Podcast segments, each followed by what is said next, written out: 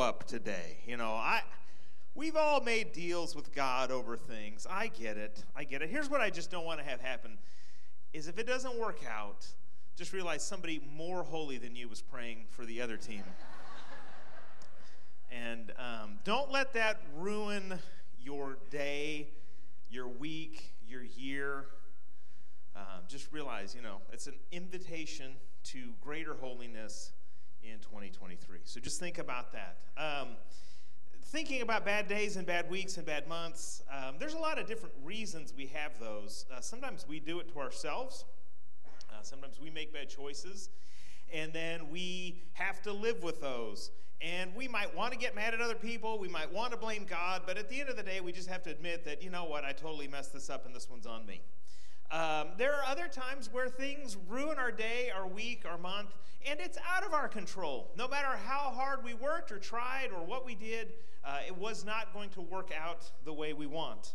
Um, and in each of these situations, we've sort of got some options in life, you know. Uh, we find ourselves in these places, we might even say it's failure or defeat. Uh, there's a lot of different reasons why we sort of end up in, in the gutter uh, of life, and we feel sort of uh, neglected, left behind, um, you know, rejected, dejected. And in each of those moments, we've got to ask ourselves, you know, where are we going to go? What are we going to do? Um, how are we going to, how are we going to move forward? You know, we've been talking as we've been going through the story, looking at, last week we looked at lives of faithfulness. And here's what I, I wish I could tell you. I wish I could tell you that if you live a life of faithfulness, that things will always end the way you want them to. That if, if you're really faithful, that God always shows up, your team always wins, things are always great, and you never have, you know, bad hair day, you know, you're, you know, whatever you invest in always is up and to the right. It just doesn't work like that. Even really faithful people, and maybe even the most faithful people, have some of the, the greatest obstacles and challenges and defeats in life. I mean, if living a good life meant that you would then live an easy life, then Jesus would have had the easiest life of all. And yet we might argue that he had the most difficult.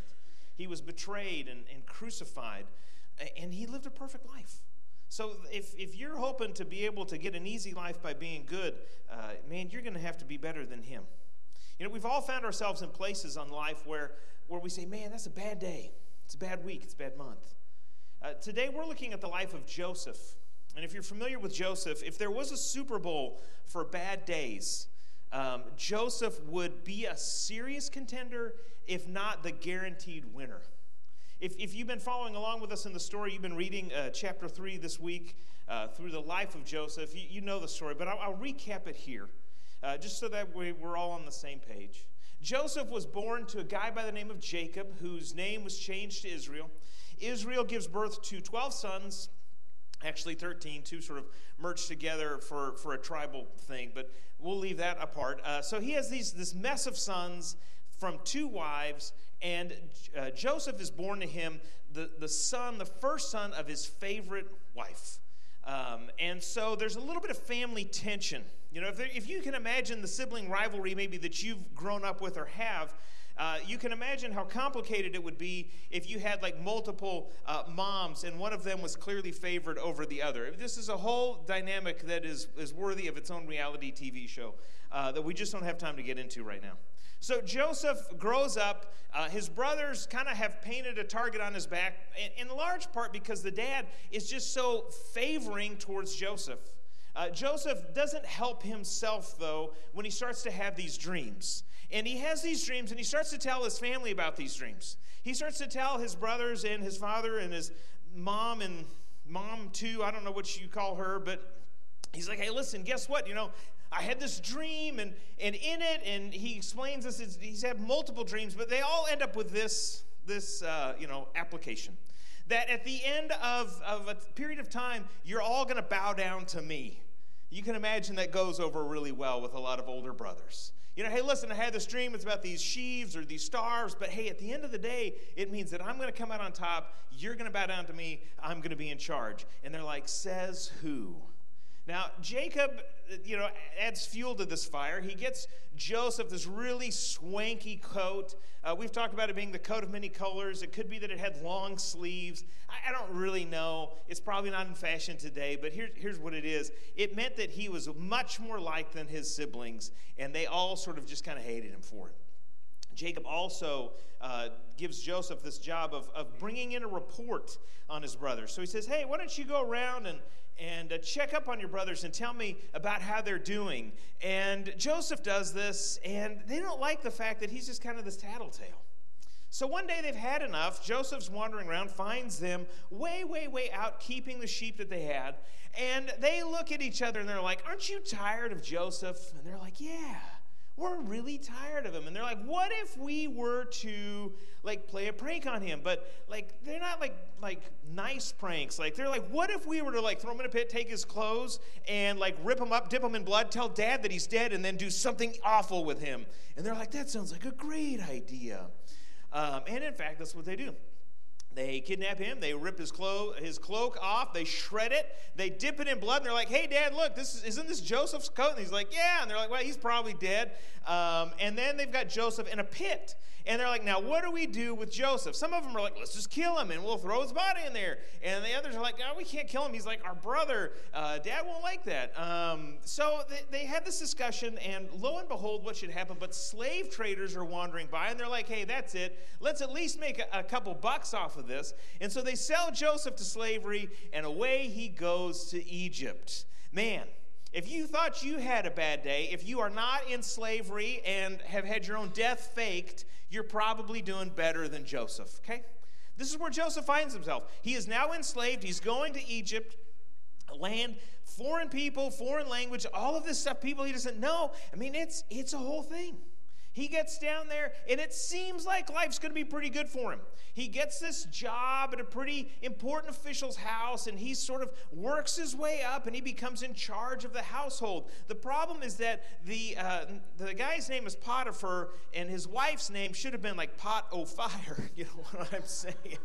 Um, and she is like, hey, Joseph, I know I'm married, but I think you and I, we've got a special connection. And Joseph's like, no. He's like, you know, my master trusts me. Don't ruin this for me. But she persists. And eventually she gets a hold of his coat and black. He's got a problem with coats. Um, gets a hold of his jacket and blackmails him. And, or doesn't blackmail him, but frames him. And so now Joseph finds himself in prison. He's a foreigner in a foreign prison. And now he's sort of back down at the bottom. Now, I, a lot of us can handle one big defeat and setback in life, but Joseph here now has had two major defeats and setbacks in life. So if you didn't wake up this morning in a foreign prison accused of, you know, accosting somebody, then, you know, you're probably doing better than Joseph was. But, but in each of these moments, Joseph persists and moves forward. And if you know how the story ends, he is exonerated. He, yes, he is forgotten, but he is lifted up to this position, and he becomes in charge of so much of the land of Egypt. And it's a great story. But the thing I am interested in this morning for us as we think about this is, how is Joseph so resilient? How does he remain faithful? How does he, how does he keep close to God in the midst of serious defeats and setbacks? Here's one thing I think Joseph does that we need to do. He does this. He avoids the shame trap of failure. He avoids the shame trap of failure. When you fail, when you get stuck in different places and things, you know, often it's like, yeah, I've already failed, you know, might as well fail some more. If you've ever been on a diet and, you know, like on Friday, you were like, oh, somebody brought in birthday cake to the office, so I had a piece, which means now I should make my own birthday cake for myself. And have cheese fries and pork rinds.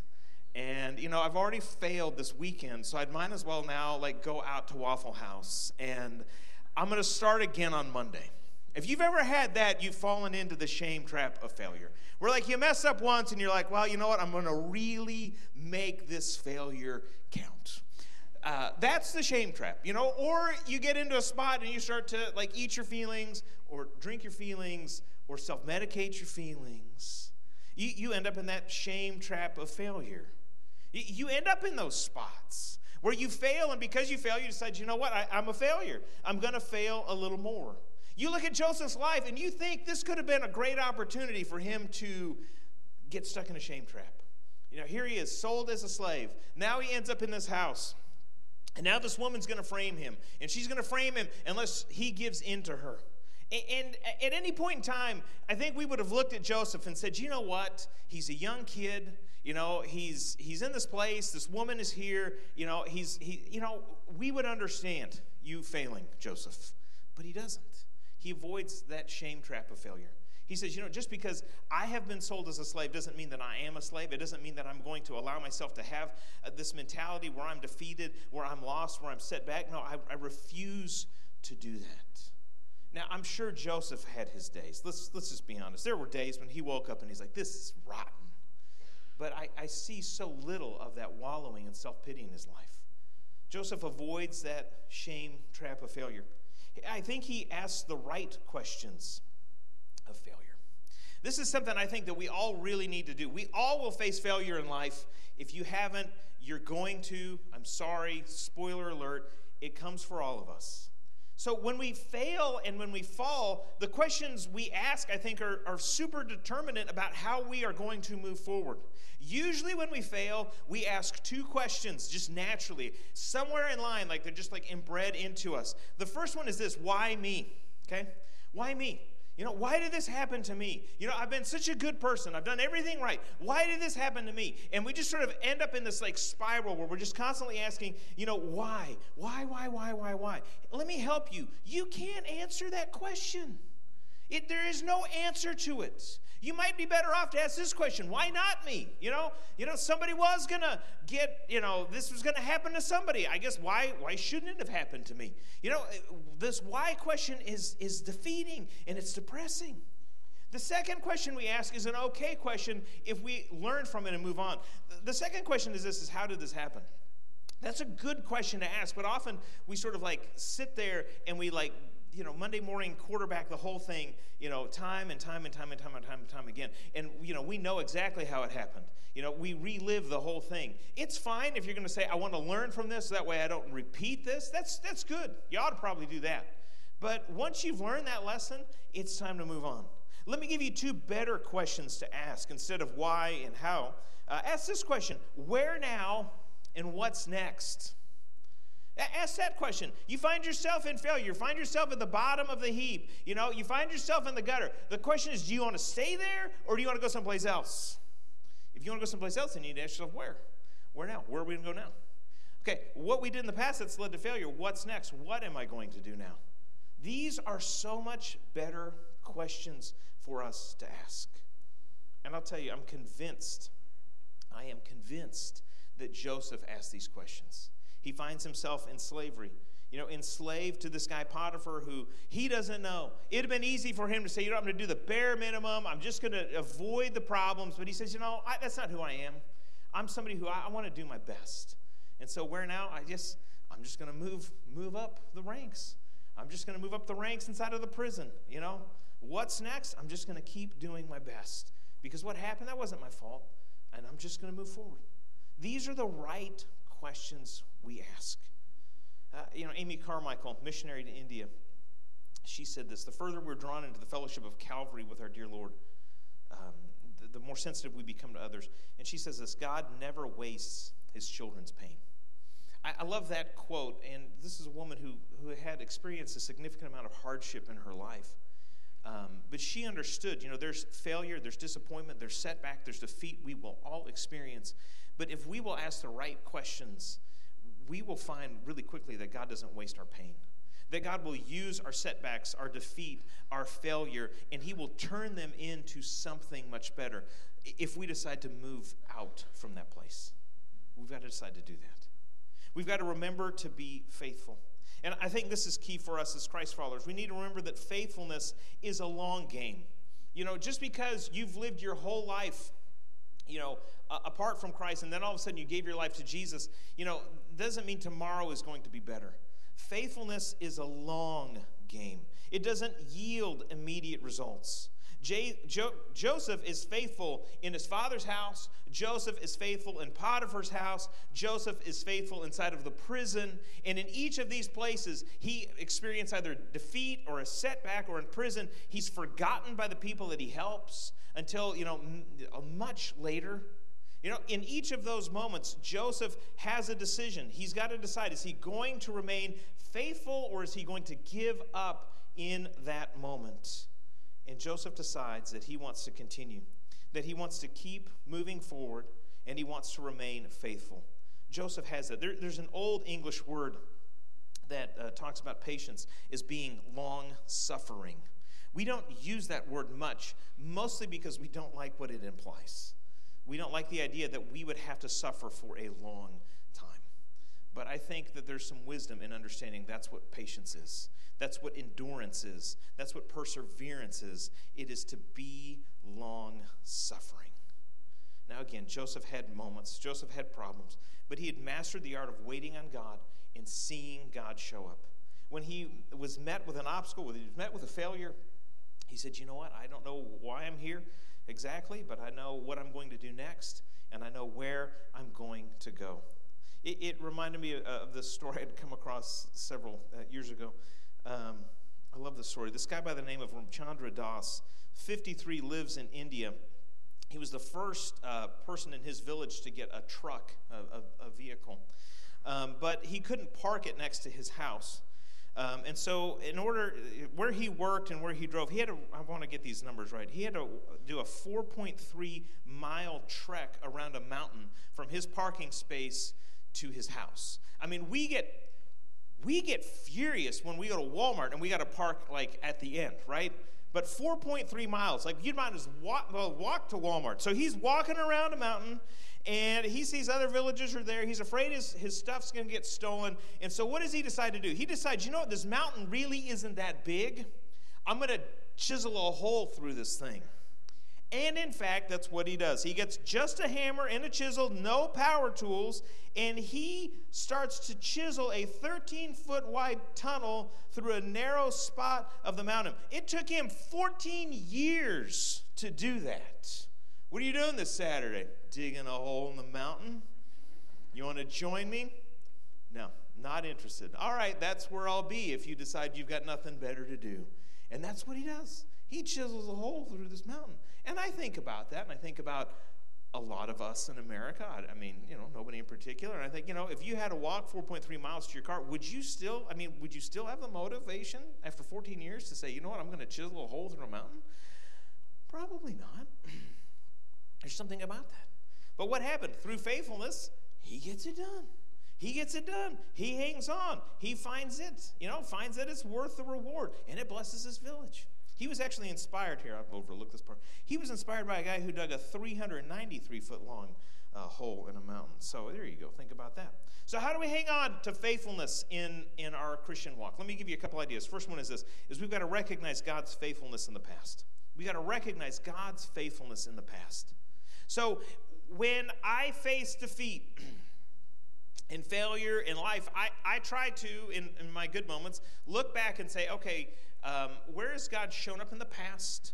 What good could possibly come from this? How can I find a way to give thanks for this? That's, that's I think, the key question. And, and here's what I find so often is when you find yourself in defeat and you're in this why me, you know, or why God did you do this to me? Uh, and you start to say, God, could you just help me see how you've shown up in the past? God, could you help me find a way to give thanks for this? And, and, and when you start to ask that question, you start to think about that, all of a sudden it starts to shift your perspective. It starts to shift, you know, your thinking from where you're stuck to where you've been to how far it, it, it is that you've traveled in life. And I'll tell you, I think Joseph probably had the, the apt, aptitude to do that. Second thing we need to do is we need to look for new blessings. Here's, this is so tough to, to say, and I know that sometimes life takes things from us, and that it's hard, um, and that in many ways, God doesn't replace a lot of what we've lost, but here's what he does do. He gives us something new. He, he gives us something different in its place. L- let me illustrate this with the life of Joseph. Joseph was taken away from his father's house. He was taken away from being the favored child. He was taken away from his home. But when he comes to Egypt and he's finally exonerated, God gives him something different. He doesn't give him his old childhood back. He doesn't give him that, you know, that colorful robe that he used to run around in. He doesn't give him those things. What he does is he gives him his own family. He gives him children. And, and here's how I know this mattered to Joseph, the names he gives him. The first is Manasseh, which means forget. And Joseph said, I have forgotten my troubles and the pain of my father's house. Joseph says, you know what, God, you have shown up in an incredible way. I'm no longer a son. I am a father. I have the blessing of a child. And this, God, this blessing has made me forget everything that I've lost in the past. The second child he named Ephraim, which means twice fruitful. If the firstborn was enough to forget, then the second was enough for Joseph to say, you know what, I've come out ahead. God, I've traveled this hard road. It has been full of defeat and failure and setback, and some of you know exactly what that is in your life. And Joseph says, you know what, as I look at the blessings I've received now, I realize that I've come out ahead. And God, because I've stayed faithful with you, I've been able to see the benefit of your faithfulness. You know, one of the, my favorite verses is in Galatians, and I don't have this one for you, but it, it says, you know, do not become weary in doing what is right, because we will reap at harvest time if we do not give up.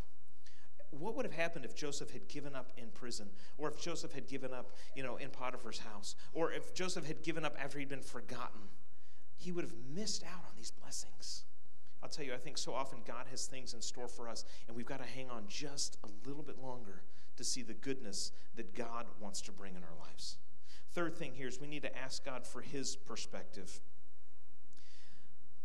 Um, Joseph, you know, he has this sense that he is not God. Um, when Joseph is finally reconciled with his family, um, his brothers are sort of afraid that now that Joseph is in charge of Egypt and they threw him in a pit, passed him off for dead, and sold him into slavery, that maybe he would have a bit of a grudge. Um, Understandable.